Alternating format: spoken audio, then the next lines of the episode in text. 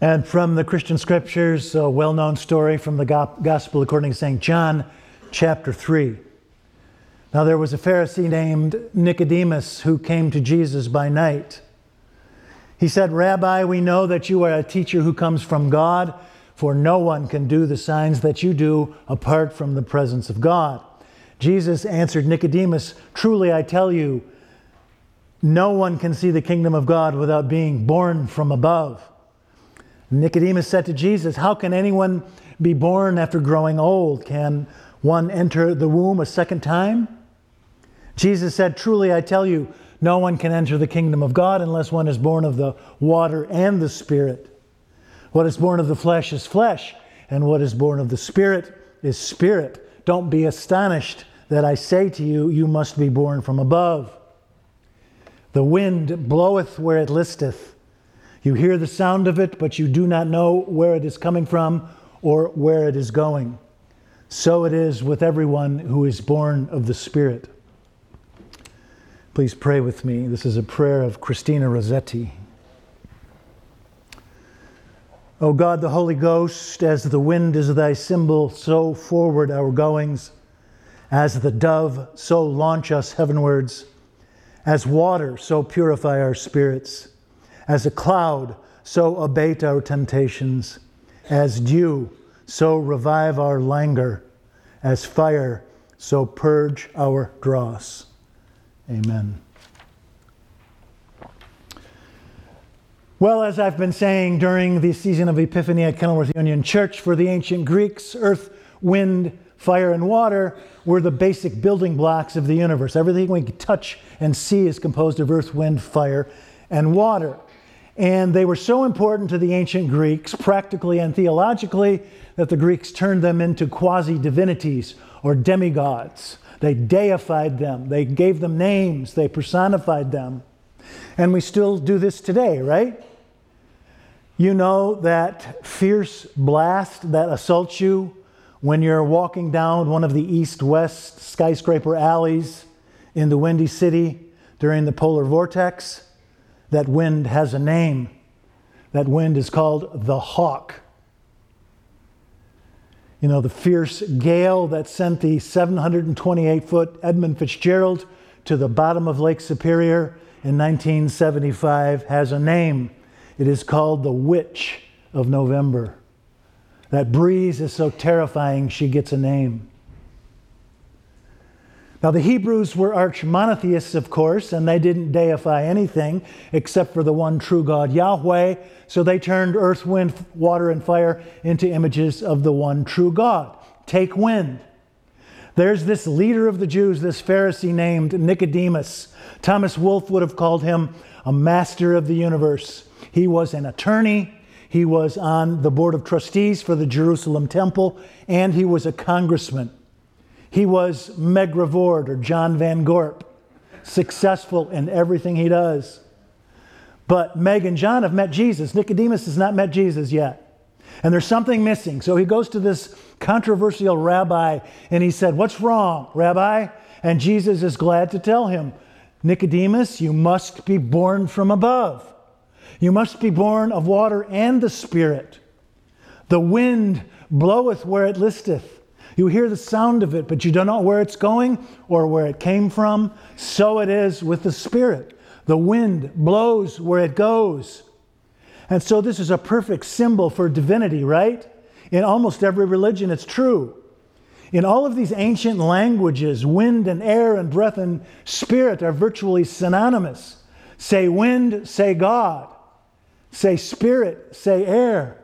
The Hebrew word for spirit and air and breath and wind is the guttural, onomatopoetic ruach. It's way back in the throat. Ruach. And so Genesis tells us that the Lord God formed the man from the dust of the earth and breathed into his nostrils the breath of life, and the man became a living being. Ruach. The air in our lungs is the breath of God, according to the Bible, anyway. In Latin, likewise, wind and air and spirit are surprise, spiritus, from which we get English words like respiration and inspiration and conspiracy and conspire. To conspire is literally to breathe together. In Greek, it's pneuma with that silent P at the beginning, where we get our English words pneumatic tube or pneumatic drill, something powered by air, and pneumonia, a disease of the lungs. In these three ancient languages, wind or breath or air were more than metaphors for God, they were God. It's God who moves the branches on the trees. To say ruach or pneuma or spiritus was to say God. Go ahead, take a deep breath. Fill your lungs with God. For the ancients, God, God's Spirit was like the air, the medium in which we live and move and breathe and have our being. Air, of course, is to human beings what water is to fish. We're just in it. We can't see it. If we could see it, it would be all that we could see. We would see nothing else. You've heard the story about the kindergarten teacher who asked her students to draw a, a, picture of anything they wanted, anything they wanted. And so they got busy, and she wandered around the classroom watching what her kids were up to. And she stopped at one little girl's desk and she says, Honey, what are you drawing? And the little girl says, I'm drawing God. And the teacher says, But honey, no one knows what God looks like. And the little girl said, They will in a minute.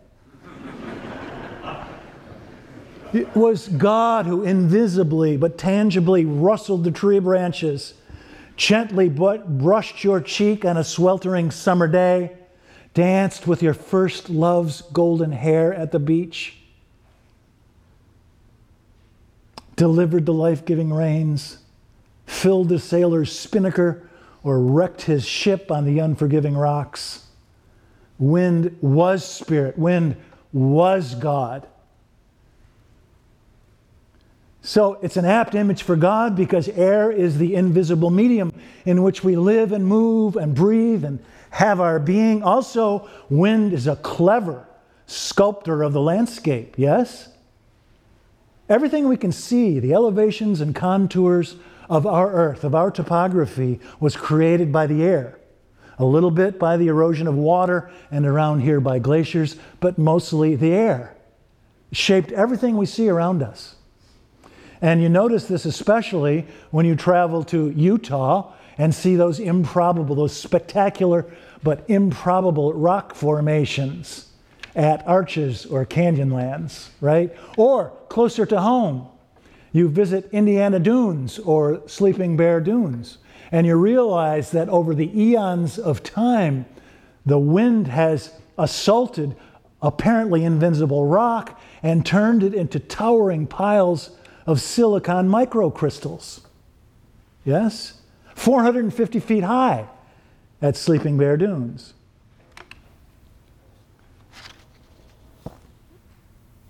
As the wind sculpts the landscape, so the Spirit can sculpt your soul if you let it. Who or what sculpts the landscape of your character? Is it the world or the Spirit? You know, we ordinarily good people need to be very careful about who sculpts our soul. If we let the group sculpt our character, or peer pressure, or the zeitgeist, or unworthy taskmasters, it's astonishing what we're capable of, yes? Have you ever let your fraternity brothers talk you into something stupid or mean?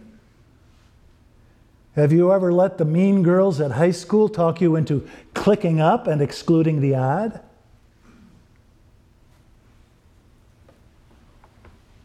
Under the leadership of Adolf Hitler in the 1930s, a cheap, racist nationalism destroyed the soul of an entire nation. How did this happen? Tomorrow, January 27th, is the 75th anniversary of the liberation of Auschwitz. How did that happen? How did a whole uh, character's, a whole nation's character get warped into this monstrosity? And yet, there were people like Dietrich Bonhoeffer, right? Who answered to a higher influence. He told the truth and refused to participate in the demonization of the Jews. Platoon loyalty convinces American soldiers to keep silent about war crimes in Iraq and in Vietnam. At My Lai in 1968, typical young American soldiers participated in or stood idly by or kept silent about the massacre of an entire village of peasants, except for that helicopter pilot, right? And his gunman landed that helicopter right in the middle of the slaughter and stopped it and brought it to the light of day. I have no idea if those people believe in God, but their souls were sculpted by the Spirit, the wind of righteousness. So, air and wind are apt images for God because they're the invisible media in which we live and breathe and have our being, and also because they're clever sculptors of the landscape of the earth or of our souls, and also because wind is not earned but given. Yes? You can't summon it, you can't call it up or shout it down. The wind bloweth where it listeth, says Jesus. You hear the sound of it, but you don't know where it's going or where it's coming from. In modern English, the wind blows where it goes. It's a gift. You can't earn it. Inspiration cannot be achieved, it just comes or not. And this is what makes art and music, the composition of music, and authorship, and creativity and ingenuity, and shrewd corporate problem solving, such difficult dis- disciplines. It's because great ideas are mostly given, not earned, right?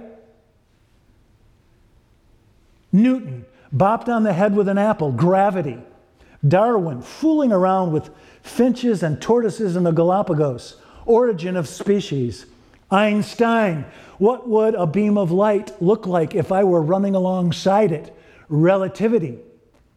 Bill Gates, files, folders, windows, a trillion dollars. Steve Jobs, a simple, elegant, minimalist device with one button iPhone, iPod, iPad, iTunes, another trillion dollars. These inspirations are from Spiritus. They are given, not earned. When we were in Edinburgh with a few of you last fall, we saw the Elephant House. Anybody been to the Elephant House? It's just a modest little neighborhood pub, but it's one of the most popular tourist attractions in Scotland these days because it's the neighborhood cheers place where J.K. Rowling wrote Harry Potter and the Philosopher's Stone. Now, you know this great story. She was so poor, she was on public assistance. She lived in this modest little flat that was too chilly, so she fled to this Cheers like place to write her book. She finally found a publisher in 1996. They paid her the princely sum of $2,500 as an advance. At her first public reading of her books, two people showed up. The bookstore employees had to fill the empty chairs. Now she is the richest woman in the UK, richer than the Queen, though the Queen might be catching up now that she has two fewer adult but dependent grandchildren to support. Did you ever wonder where Hogwarts came from? How this whole world, all these weird creatures, how'd she get that genius idea? She says once she was riding on a train to London and she was looking out the window at a field full of cows, and this idea came to her. Boy doesn't know he's a wizard goes to wizard school. That was it.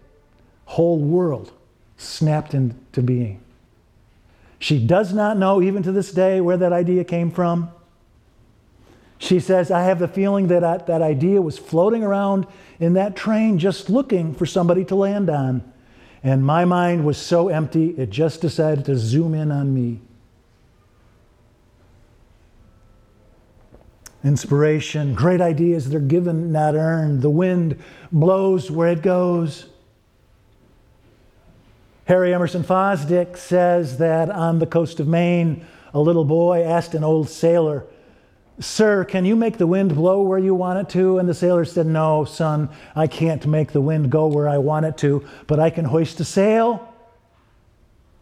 We can be in the way when the Spirit comes, yes? The wind bloweth where it listeth, the wind goes where it goes, but we can be in the way. And so at any instant, at any instant, a fresh breeze might flick your cheek.